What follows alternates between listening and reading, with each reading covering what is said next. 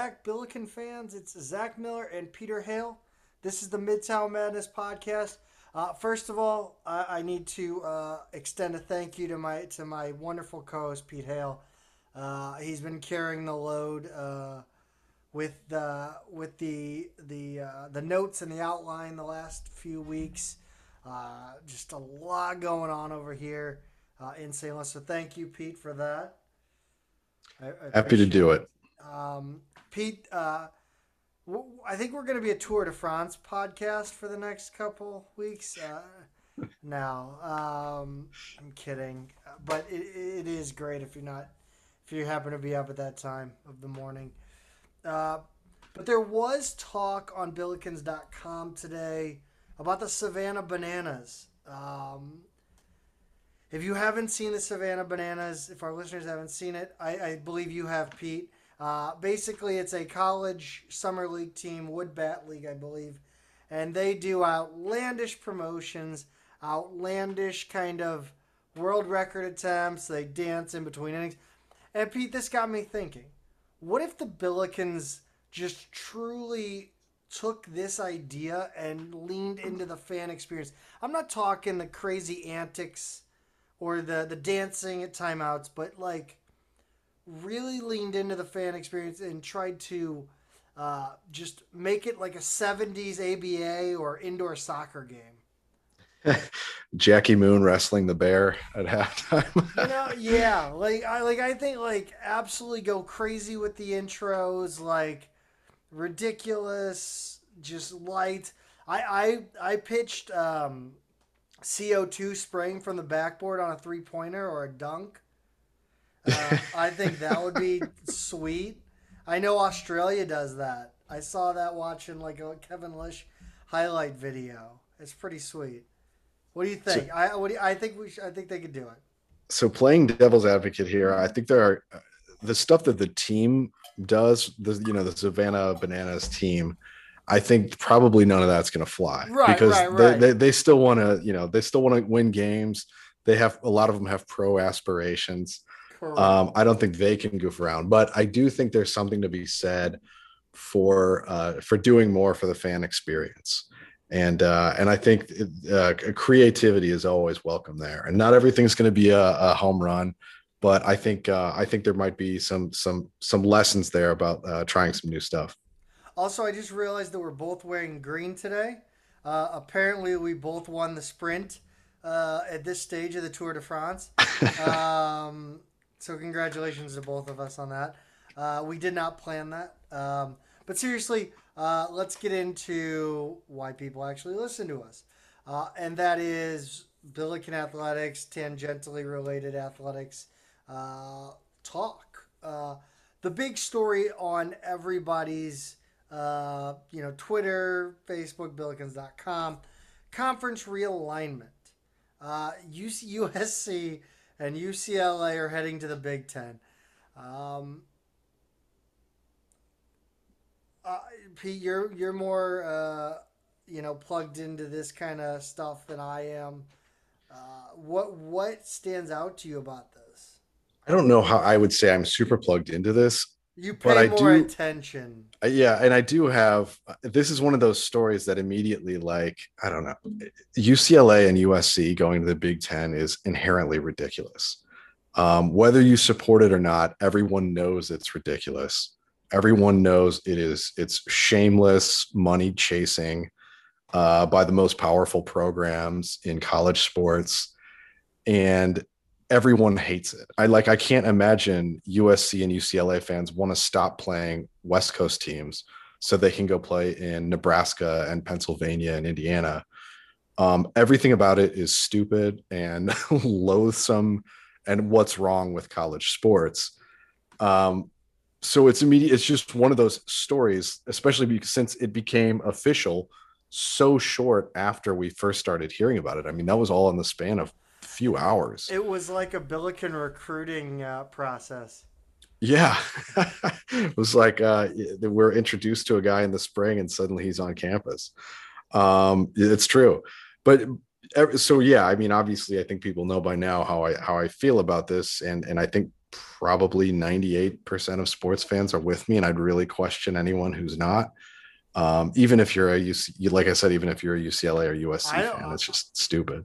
I, I don't think how I I I got to imagine. See, the thing is, is is USC is a football school. Mm-hmm. I understand them going to a more powerful football conference. I get that. UCLA, the majority of their fans are basketball fans. Mm-hmm. Like, can't like there's a difference between playing a football game at 8 a.m. on a Saturday because it's a, or sorry, like a, a game at 9 a.m. on a Saturday mm-hmm. playing a basketball game at 4 p.m. on a Wednesday night.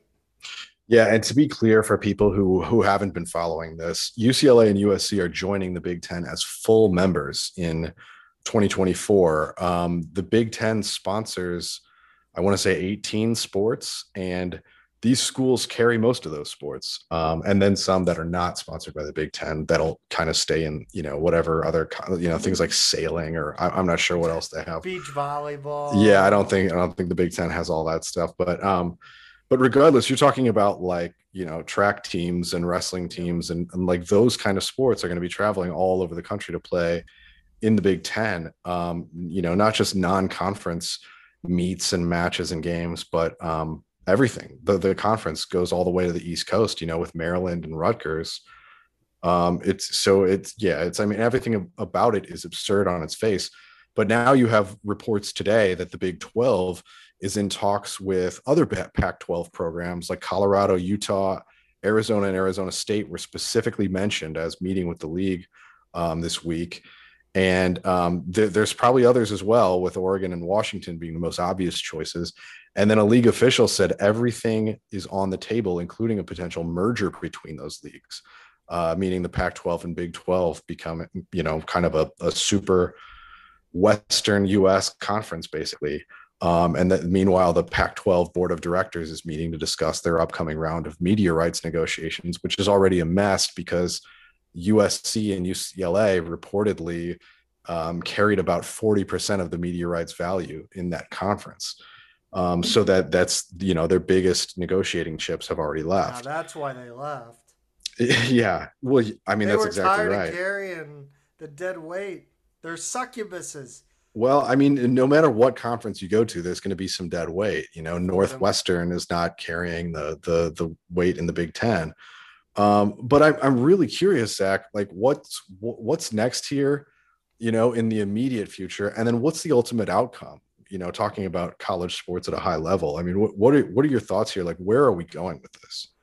Um, to me, it feels like we're getting to a point where it's almost like, uh the so I would I almost think it's going to like a uh, the English Premier League, La Liga, the Bundesliga, Serie A.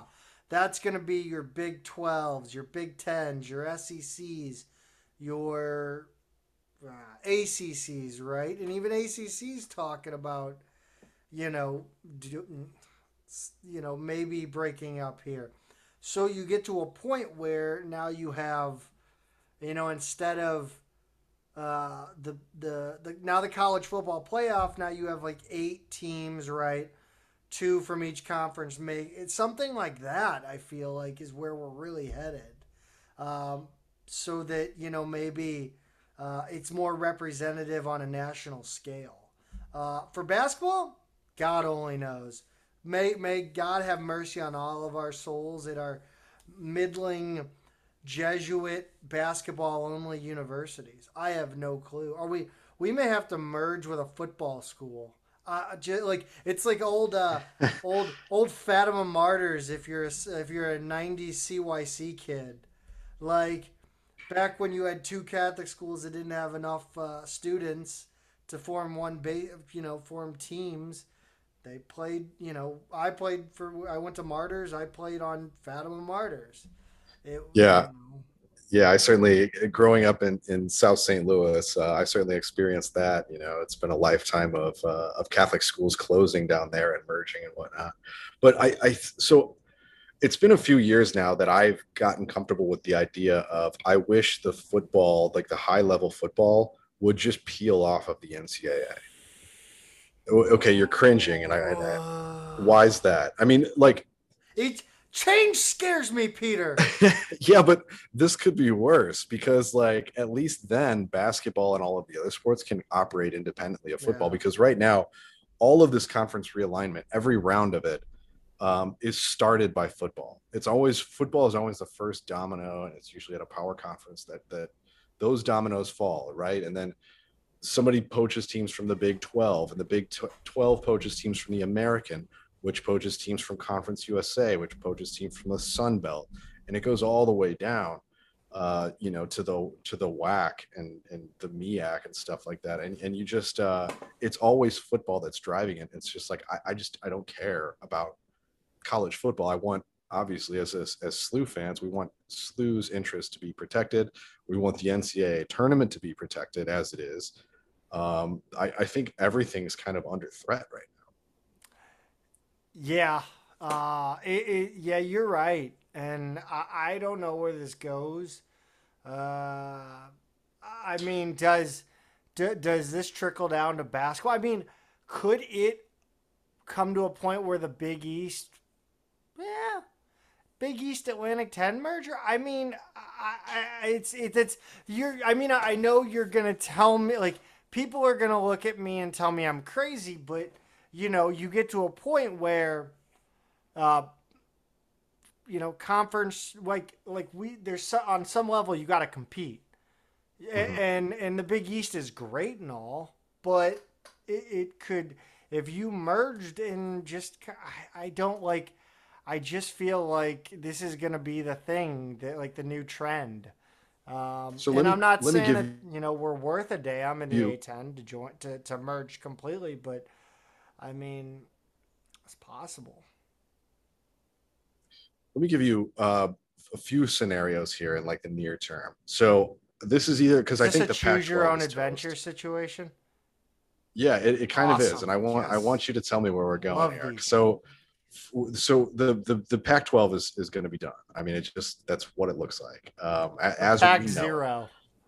So are we looking at like for a while we've been talking about four main leagues. You know, people have been talking about four major conferences with about 16 teams each: SEC, Big Ten, ACC, Big 12. Or uh, we there's rumors that teams like Florida State and Clemson, the SEC is trying to grab those. We know the Big Ten would love to have uh, Notre Dame, and they'd probably like to, to to grab some of those like like Duke and North Carolina if they can get them kind of things. So are we looking at three leagues that's like the SEC, the Big Ten, and the Big Twelve, uh, with the ACC being carved up between them, and the Big Twelve already including the Pac-12?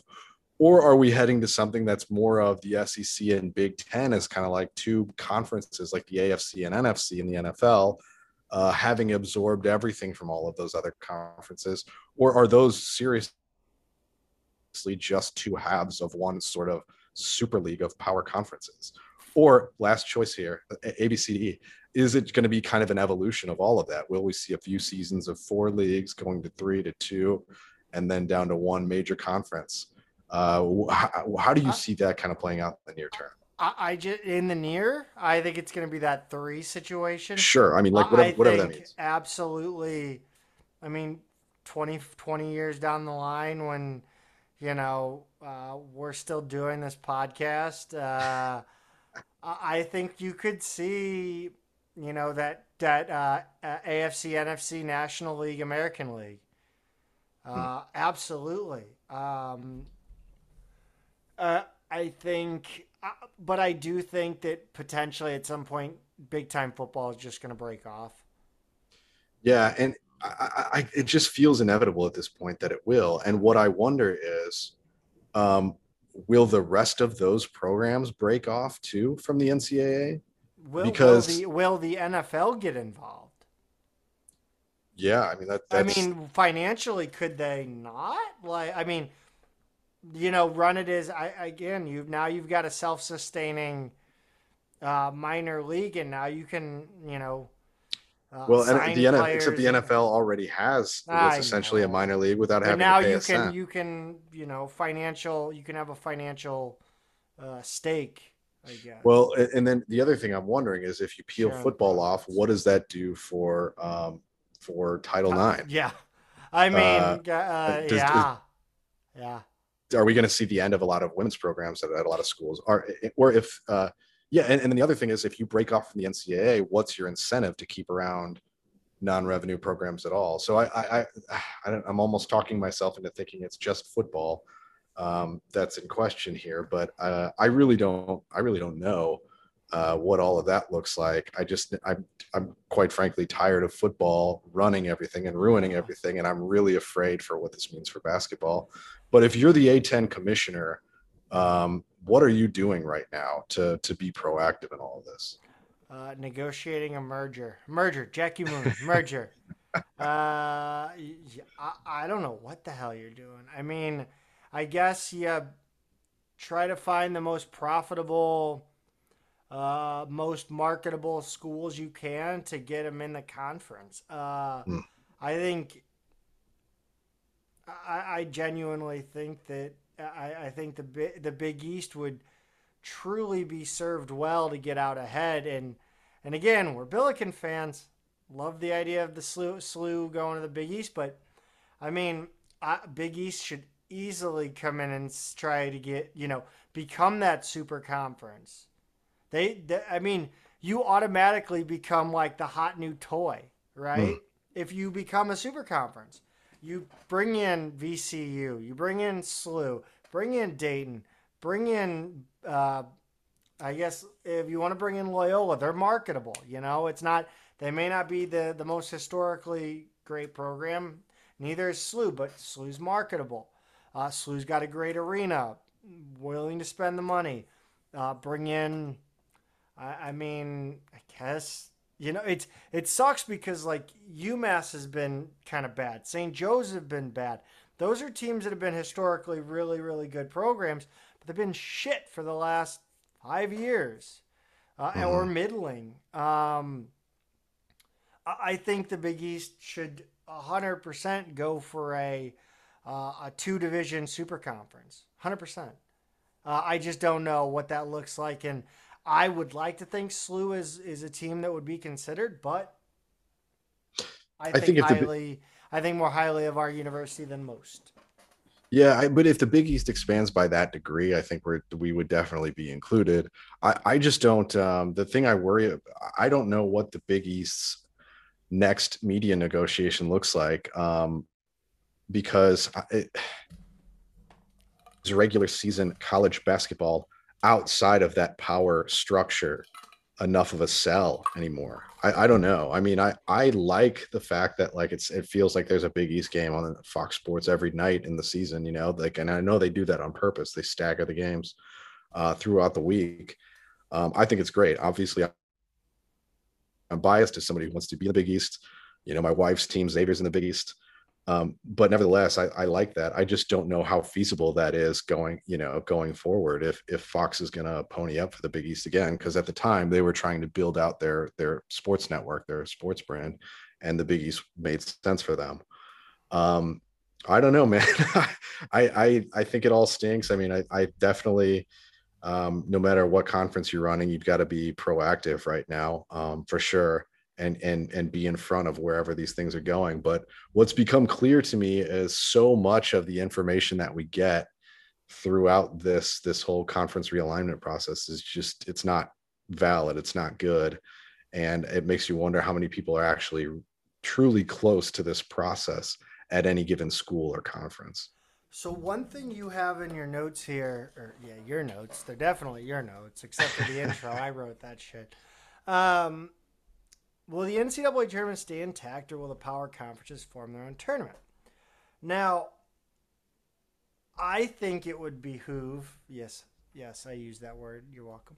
Uh, the NCAA to keep it intact because a lot of the drawing power uh, you know, like early on, especially, are the small teams uh, in the smaller conferences. Mhm. However, my question is would a system of bids much like the UEFA Champions League, again, drawing comparison to soccer, where conferences have set number of bids, would that discourage or encourage conference realignment?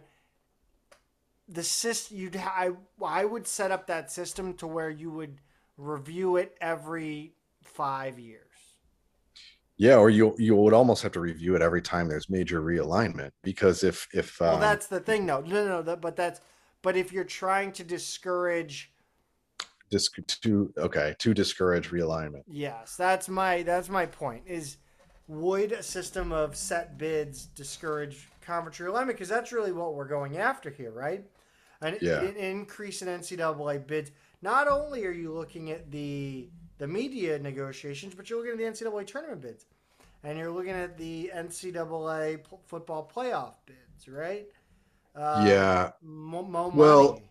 well, NCAA. I think the uh, college football. I mean, uh, their their bowl system already operates outside of the the Oh, purview okay, of the credit NCAA. system. So it, it really would just be the other sports. I think in basketball, which would be the, the big one driving that, um, you know, honestly, I think the biggest resistance from that idea uh, to that idea would come from the top conferences. Because now that they're going to 16 teams apiece, roughly, the, uh, you know, the Big Ten's there now, the SEC's there, rumored to be looking at more, uh, rumored merger between Big 12 and Pac 12, ACC's at 15. If you tell them you get you get eight, you get half your conference, they're all going to be pissed off because they've already seen the Big Ten get nine as a 14 team conference, you know, so they're going to want a ridiculous amount of bids. They're probably all going to want a number of bids that makes it impossible to give every remaining league an automatic bid, or or bid that or that just basically kills um, any other at large chances. You know, it's just it would be like 10, 10, 10, and then one for everybody else. You know, um, if if they got their way, and that would be garbage. You know, because I'm already sick of seeing a nine and eleven Big Ten team lose in the first round. I mean, it's like I'm, I'm already sick of that. And I know I tweeted that out from our account a few days ago. Can't wait to see the big the Big Ten get 11 bids and then you know one or two teams in the second weekend every year. Um, but re- regardless, I mean, you, you the point you made earlier that what people like about the tournament is it just feels so open and like anything can happen, and those small teams are what drive it. Are, are what the really FA drive Cup, interest. drawing it back to soccer again. It, re- it really is. I mean, it really is. And and every once in a while, you get those like Grimsby Town uh, teams lining up against uh, Tottenham or whatever, and, and they have to do it at and their the place. pitch is disgusting. Right? Yeah, yeah. And they're playing. That's what uh, we should do now. That that's what they should do. And they go back to campus sites. Let's let's rock that. campus sites. Yeah. Or I mean, if they really wanted it to be the FA Cup, they'd open it up to D two and D three, and then you have. I'm in. Actually, they should just do that throughout the season. They should just create the uh, the true FA Cup of college basketball. I, it would be fun. That It would be wild. yeah. That would be wild. Yeah. And I, I mean, the possibilities there are are, are truly uh, fun. I mean, I'm even try like it would be just. I, I'm I'm I don't even think I can comprehend. Like, uh, I don't know what you have to do there, but uh, yeah, I mean, dude, it's it's uh, it's a bad. It's uh, it's not a good situation. Uh, it's it, yeah, it's, it- nerve I- nerve wracking I don't I don't envy Chris May right now. No, or any other um, Yeah. Athletic director who's not in a position of power. You know, but uh, one last point that I'll make, um, drawing more comparisons to European uh, football, um, is is when they tried to form the Super League. Those top programs in Europe tried to form the Super League. You know, Real Madrid, Barcelona, a couple teams from Italy. Um, uh, and then and then the top six or seven teams in the in the Premier League, the fans revolted and they didn't allow it to happen, and the whole multi-billion dollar deal fell apart because the fans revolted. Here, you go from the very first leak of UCLA and USC to the Big Ten to two hours later, the schools are officially confirming it and via press conferences, Twitter, all their you know social media, whatever um, just like that. And it feels like fans here, number one, that I think we all feel like completely powerless to change any of this stuff. It's just matter of fact, this is happening. And then number two, I don't know that the fans would revolt because, like, I, I kind of think if the NCAA tournament goes away, fans would lose their mind. I, I, I, I, but I would would they lose their mind or would they just lose their interest and go away? That's what scares me because I would love to see them. And would the NCAA minds. care? Well, I don't know if the NCAA has any power left. I, I don't. I think it's it's all the schools and conferences now that are driving it. What What is the NCAA's opinion on this? Do you think? Like, I mean, why who, do you think? Like, I, I'm curious whether they find this to be beneficial. I mean, they can't like it because they kind of look like uh, right now they look like a substitute teacher who has no control over the classroom. It's moving and like kids are standing. Well, I mean, except they they don't even have the power 2, to like turn PM, on the TV. Two p.m. book drop. Yeah, it's just like they've completely lost any control. It's like that. Like look at the way that like NIL rolled out. Look at everything that has happened in recent years in the NCAA. They just they have no teeth at all. It's it looks it's pathetic. Uh, so they can't like this um, they can't like the fact that football is driving all of it because football is not where they they have their their power. You know, football is not where they make their revenue. So it's just it's a really uh, for them. I, I I don't know. I think they this is like an existential threat to the NCAA. I think so. I I, I have to imagine they don't like it. It's wartime. It is. Yeah. We're going to the mattresses, Pete. Um, let's talk about Billiken basketball and really, really positive news. Uh, we're Javonte Perkins, man. The the the guy is the guy has clearly put in the work, and uh, yeah. and he's ready. I felt like every time we got an update about his injury, um, in the past, you know, nine months or so. It he's it feels like he's always been a few weeks ahead of schedule, and uh, yeah. and now after that unfortunate ACL tear against uh, Rockhurst, um, he's been fully cleared for basketball related activity. And uh, you know, he said he still has some soreness, and he's kind of getting used to the new normal of of of his knee. um, you know, he's uh, he, he's trying to figure it all out. And I think the coaches are probably still going to take a cautious approach with him on their European tour in August. But it's just so positive to hear that he's uh, he's come a long way and, and he's ready to play again. Yeah, I feel like early on, uh, it was a little, it was a lot negative. Uh, I felt like it was a lot more negative and a lot more, you know, uh, can he?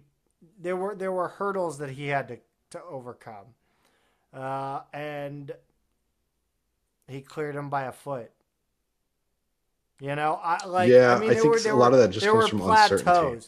There were plateaus, right? Anybody sure. I talked to, you know, yeah. it was, uh, you know, is I don't even remember exactly what the specific plateaus were, but there, you know, it was stuff like when he starts walking again on it, put full pressure on it, and just. Mm-hmm. Uh, I think at this point, it's it's very much uh, gonna be all up to his brain and whether or not he can mentally, uh, you know, trust it. Yeah, I think that's right. Um, I think over the course of his recovery, he probably had to lose some of the the like the muscle he had put on going into last season, and since then, then more more recent months, he's put that muscle back on uh, to prepare for this season. So I think it's it, it, you're right it's your brain and your body kind of learning to to work together like i said the new normal you know his knee it's going to feel a little bit different than it did before. And then once again, he's adjusting to playing with a, a, bigger frame than he's used to having. So if he can get all of that to sync up, if he can get comfortable with how it all feels, and uh, luckily he has a few months to do it. I mean, we're it's early July and we're talking about him being in, in pretty good shape. Um, it, you know, if, if he can figure that out in the next four months, five months, um, as they, they head into the season, um, you know this team's ceiling is is really really high. I'm i am way too excited. I need to calm myself down before i uh, get my expectations too high. And i mean i probably in text messages to you uh, you you're probably very aware of how high i think this ceiling is. I yeah. I think this is uh, an unprecedented season. Um, that we could be looking at. And uh, not only am I excited, like I, I think full disclosure to our listeners are you know our super loyal uh, hundred to two hundred people that listen to this regularly. I mean, if this team is as good as we think they can be, uh, Pete, we're gonna have to do. A, we're gonna have to be a lot better at this. Uh, yeah. we're, we're gonna have more eyes on us, and we're gonna have to get way better at this. I'm gonna have to do way better with Paint Two on uh, yeah on Mac. And I'll and finally iMovie. put up like a bigger flag or a background or something here. Uh, no more green shirt day, you know, like or let's Yeah, get no, no more more, serious. Uh, no more uh, scaffolding in the back or whatever. Uh, yeah. you got going on back there. This no my my shelving. shell my shelving, yeah. Yeah. Uh, I know, I know. We'll we'll we'll get all that. have to start. Yeah, I production values will have to go up. Uh, yeah, I'm I'm pumped. I think uh, I you know I've told you who I like guessed that if this team is as good as we think they'll be, that I think it would no longer be out of our out of our reach. But um, there's still one scholarship. Oh, sorry, nope, nope. Before that, uh, again, we got to get better at this. Uh, Momo Sise, uh, Momo the Monster is back on. Is, is not back on campus. He's on campus. Uh, Pete, the, I mean, I I don't know if have we been this excited for a young big man? No, I mean every it feels like every big man we've had, like the young big that's come in, has been a really um purely like really late in the game, completely speculative. Hasahn, Um, yeah, except but he, but has he? we like- had him early on, you know, like like yeah, and it but it wasn't like he wasn't getting like super crazy like hype, like he wasn't like a a hyped up on social media guy. Yeah, and, and the other thing is like I feel like every big we've had since then has either been a transfer veteran who's been a contributor, or it's been a, a like a, a freshman who's come in as like a developmental player, and most of them have not lasted. Um, I think Jimmy Bell we would have liked to, but he just didn't uh, just didn't work out. But then the other ones, uh, Traore, you know, Madani, some of these guys, I think they kind of they they I think they just thought like, like their development plan was going to take a little longer than they wanted ultimately.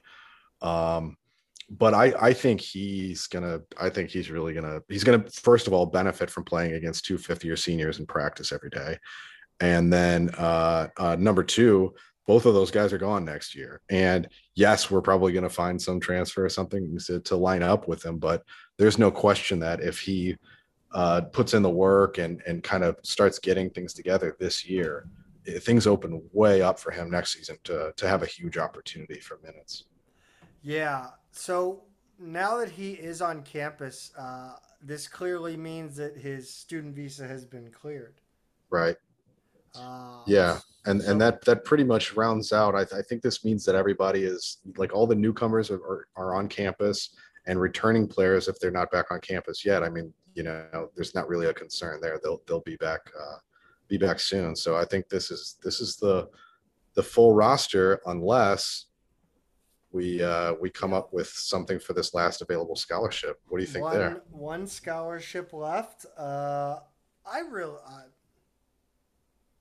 I, I mean, I, I mean, it could be a transfer out of nowhere. It could be a international, you know, uh, uh, uh, Emmanuel Salantakis, you know, guy who comes in as a practice player, takes a scholarship. I don't think we do. We have any walk-ons that could, you know, I, I don't. Uh, Larry Hughes Jr. or the two, Larry Hughes two. Yeah, I think we'll find out about other walk-ons later. But um, yeah, I, I kind of think the staff's approach here. I think they have like we've always been talking about who's who's the ball handler along with Yuri, either alongside him or when he comes out. I think they have more confidence with the guys on the roster right now than we ever would have thought initially.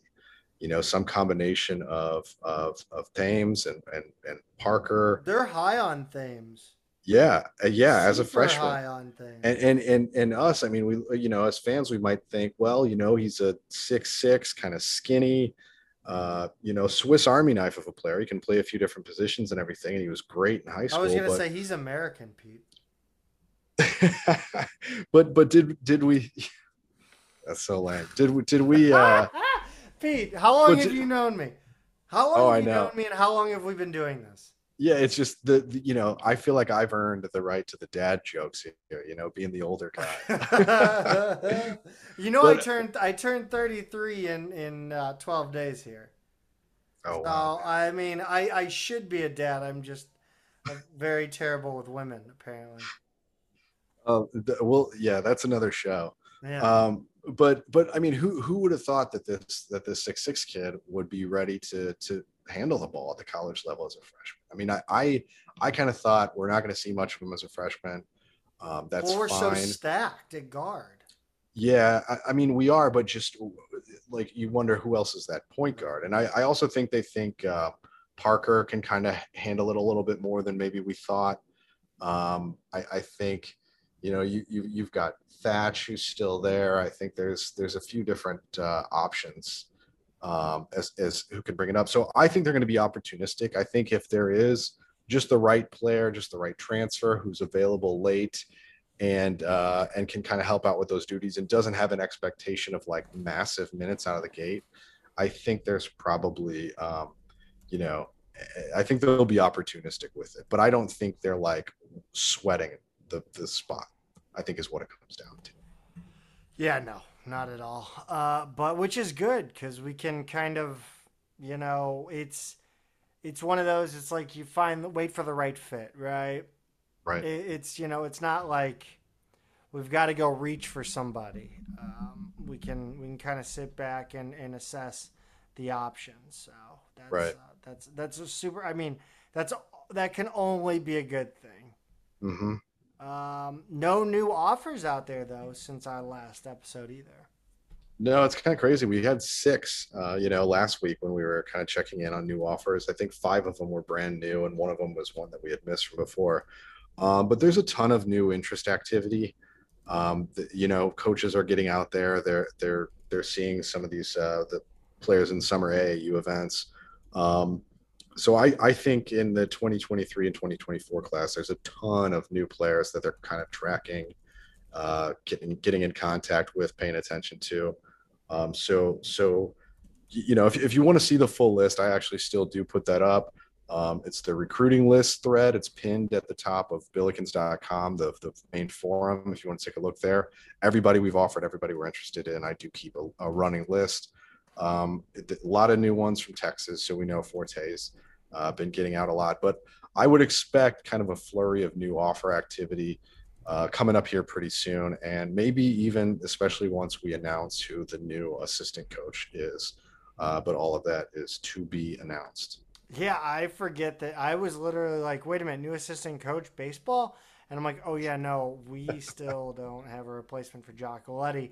By Yeah. the way, somebody get Ray Giacoletti on the horn. We're trying to get him on the pod. He Yeah. come on now. Let's go. We want to hear your ta- his take on the on his final season as a college basketball coach. Yeah, Uh, for sure. Uh, Jordan Goodwin, uh, not coming back to SLU, but he is back on the Wizards Summer League roster after we thought he might have been done. Yeah, we had kind of heard some rumors that uh, you know he was uh, had a new agent and might have been uh, looking to get out of Washington and see what else was out there.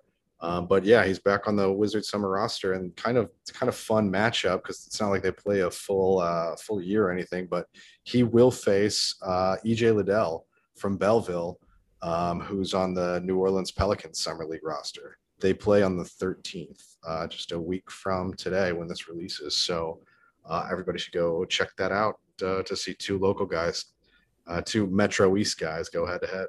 Do New Orleans fans like being the Pelicans? I would. I think it's awesome. I love the Pelicans. I, I I don't know. It just seems like the most random.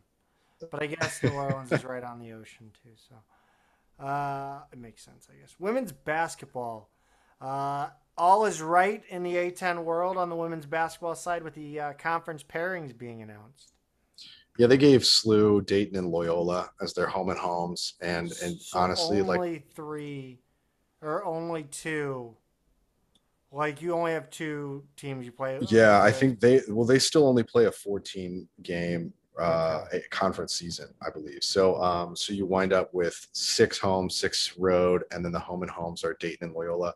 I again, we said this about the men last week, and Dayton, Loyola, and SLU should just be put it in stone. Those are the home and homes every year, and I think no matter how good or bad those other two teams are, I think they would agree with that. It makes travel easier. It kind of builds up more interest among the fan bases, build rivalries among the the teams. I think it's just it makes too much sense. Um, and then our home only games are uh, Rhode Island, George Mason, Fordham, LaSalle, George Washington, UMass.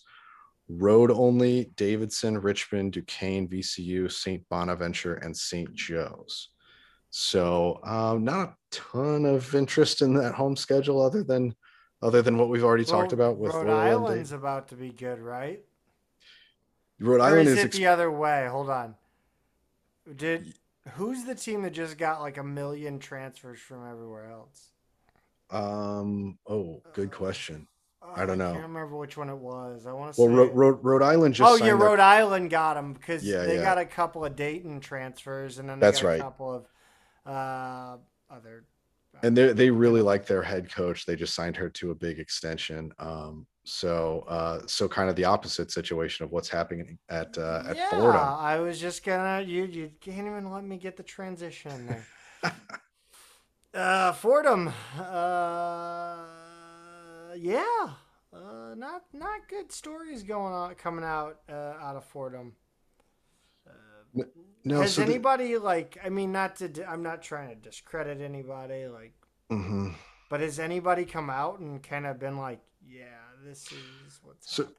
So it's another kind of weird head coaching situation. It reminds me a little bit of Lonergan at George Washington on the men's side a few years back because there was the initial flurry of like this guy's awful, get him out of there. And then maybe over time, it looks like maybe they were a little hasty and and not everything. And it was the checked out. the president that was like him and yeah, him and, and yeah, that, it was it, yeah right there was the, he and an administrator did not see eye to eye so that the first sign of trouble i think they got him out of there and then a lot of the players who were said to be like this guy's an abusive jerk did not, not actually say that and didn't actually believe that so what's happening at fordham is they just let stephanie gaitley go. She was their head coach for 11 years. And um, it was it's weird timing right? Because this happens right at the end of june uh, less than a week ago.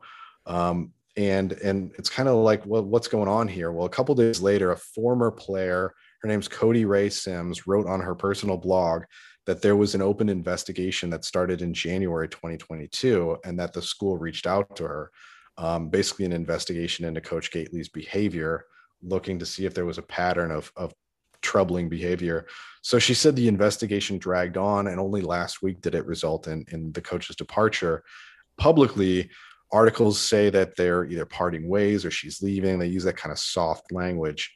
Uh, but Sims swears it's the result of this investigation.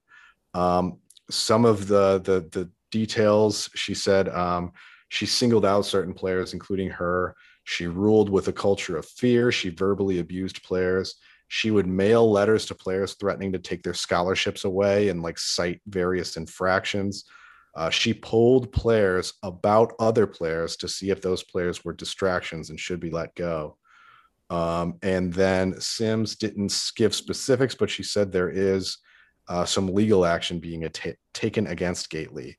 Um, so I don't know. Uh, you know, obviously that's on a personal blog. Not all of that stuff has gone through, you know, the journalistic process of uh, editors trying to fact check this stuff. Um, but that's what she said. And it certainly is a possible explanation for the late timing of this.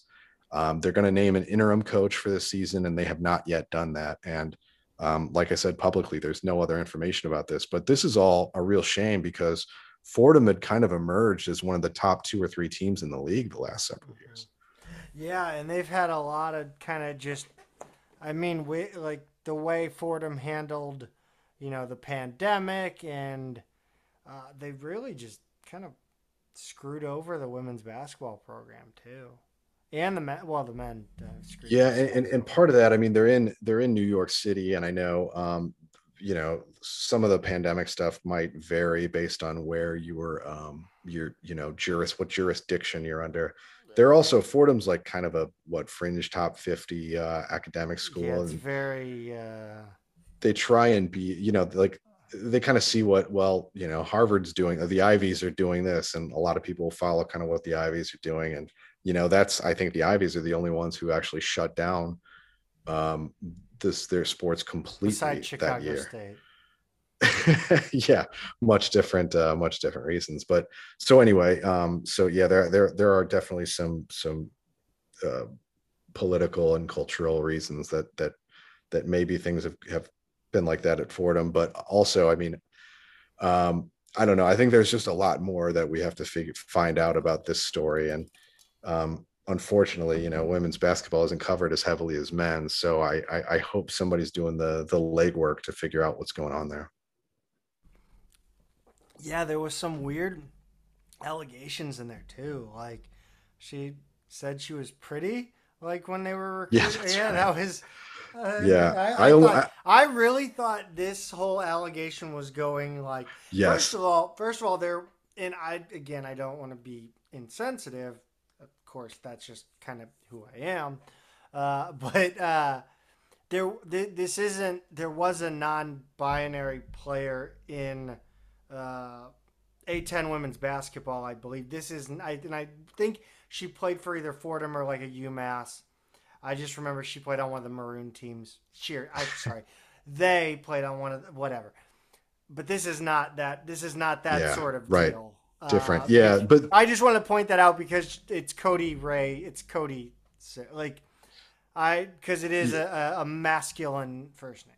Yeah, not the same This person. not, this yeah. this is um she now her situation is kind of interesting because she was coming into Fordham under the previous coach and there was the coaching change and this coach uh basically uh, it was it was really weird like Well, I don't it- even remember a coaching change. Like they've always been good though. well this was when 11 was years ago Oh, yeah her all like when you when you look at the letter on her blog this is 2011 that she's talking about um like when gaitley took over because she was a she's a high school senior she's already signed with fordham she's going to fordham and then she finds out late late spring there's a new coach and right out of the gate like she said the coach says well you're pretty and so like in the blog you think like oh boy this is going a really weird direction but it, it then really never does. doesn't go that direction yeah right it's it like, uh, so it, It's like the movie The Room. It goes in, it starts in a direction and it just never gets there. Like it, it, it she got her writing, uh, writing style from uh, Tommy Yeah. Wiseau. Um, no, it, But, it's, well- it was it was just a weird like. It was ju- it was a weird point in the st- I don't know it was wild. it really was and it, it kind of yeah it, it did kind of throw a little uh, misdirection there um, to where we thought it was going and then the allegations never wind up being like like oh yeah oh my god fire her that's horrible. It's just sort of a like a vague collection of anecdotes Yeah, uh, well I, I should say a loose collection of anecdotes that kind of illustrate a coach who's maybe kind of a jerk. Yeah, And- it, it, and- it, it feels like, and again, I didn't read the blog because I don't read anything longer than a paragraph. it's long. And- yeah it's a long post. Um, but it's it seems like a coach who comes into a situation, maybe trying to force players out, uh, weed out the, you know, either the players they don't think are good enough without actually. It's like when you're in a relationship and you really don't want to break up with the girl, but you're, you know. You like, it, and I'm talking like 10 years ago, college girl. We're not talking now because I'm an adult. But like you like you you don't want to dump them because you feel bad, but you just try to like be standoffish and passive aggressive until they decide to break up with you. Yeah. That's kind of what this feels like, yeah well it- it- she, she except on a more aggressive level. Yeah, I mean, she definitely took some weird, like the the the you know the wording she used, like um to this player, like whether you're going to come play here or not, uh, was kind of it was rough. It was definitely like yes. it's just kind of brutal. And then like taking polls of other players about what they think about other players. I mean, that's that's some like reality TV like nonsense right there. So so obviously every coach comes in and wants to kind of assert their style and, and have their players. And we, how many stories did we hear about Rick Majerus and how brutal he was to the players he inherited? So I mean, like, yeah, this this stuff happens, and there's a way to handle it better. Paging um, Brett it, Thompson. Yeah, and it, yeah, and it's going to be interesting to me to see if there's more that comes out to support why she should have been let go, mm-hmm. or if Fordham was just being overcautious here. Um, so yeah, and and I'm certainly open to either possibility. I have no idea, um, but I'd I'd like to see more than one player from 11 year years ago, um, one one more than one player, like kind of uh, supporting what you know what may have led to this. You know, eh, eh, Rhode Island's got to be licking their chops right now. There's another A10 school that you know they can grab players from that are trying to transfer. So, That's right. Um, That's right. Uh, speaking of uh, you know coaches wanting to have their players and uh, you know you know get their system in. Well, the, the women's team uh, here at St. Louis University got a few uh, a few new players. Yeah, and two, stop me if you stop me if you've heard this one before, but one of them is a transfer from Zach Longwood University. Longwood um, University. Brianna Johns uh, goes by Bree. Um, she's listed as a junior, uh, 5'11 wing from Alexandria, Virginia. She actually started her college career at SEMO. She only appeared briefly in five games as a freshman uh, appears not to have gotten a red shirt since she's listed as a junior. Um, so uh, it wasn't like an injury or anything. Transferred to Longwood, and, and now she follows Coach Tillett to SLU. At Longwood, she started 24 out of 34 games, averaged 18.1 minutes per game, four and a half points a game, and 3.3 rebounds per game. She was she was tied as the number six scorer on that team. So SLU now has the number one, four, and six scorers uh, as players and then the number three scorer uh, is now an assistant coach at SLU, and then the fourth long uh, Longwood transfer is Tillett's daughter, uh, who didn't play last year with stress fractures. So, um, uh, you know, it's it's it. She really has kind of taken the top half of that team. There are a couple rotation players who stayed at Longwood, and then the number two scorer is uh, she she moved on and is pursuing a pro career. um, but yeah, certainly uh, more Longwood flavor on the roster now. Give us the surprising addition to the roster. So this one is the first non-Longwood transfer. Her name's Camry Clegg, and she's a grad transfer from St. John's. Um, she's originally from the Detroit area, uh, went to Clemson initially, and then sat out as a transfer the following season. Played two seasons at St. John's. Um, last year, she started 21 of 31 games, so about the same um, start rate that Johns had.